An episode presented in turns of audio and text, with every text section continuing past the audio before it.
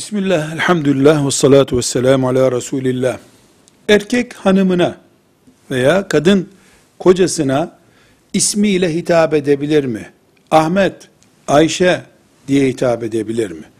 Eğer örf bunu ahlaksızlık kabul ediyorsa, erkeğe mesela ismiyle çağırdığında, e, bu uygun olmaz.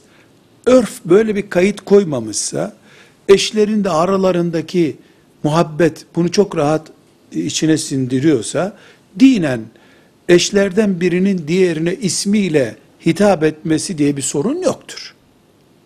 Ama eşler arasında bahane aranıyorsa huzursuzluk için buna dikkat etmek gerekir. Velhamdülillahi Rabbil Alemin.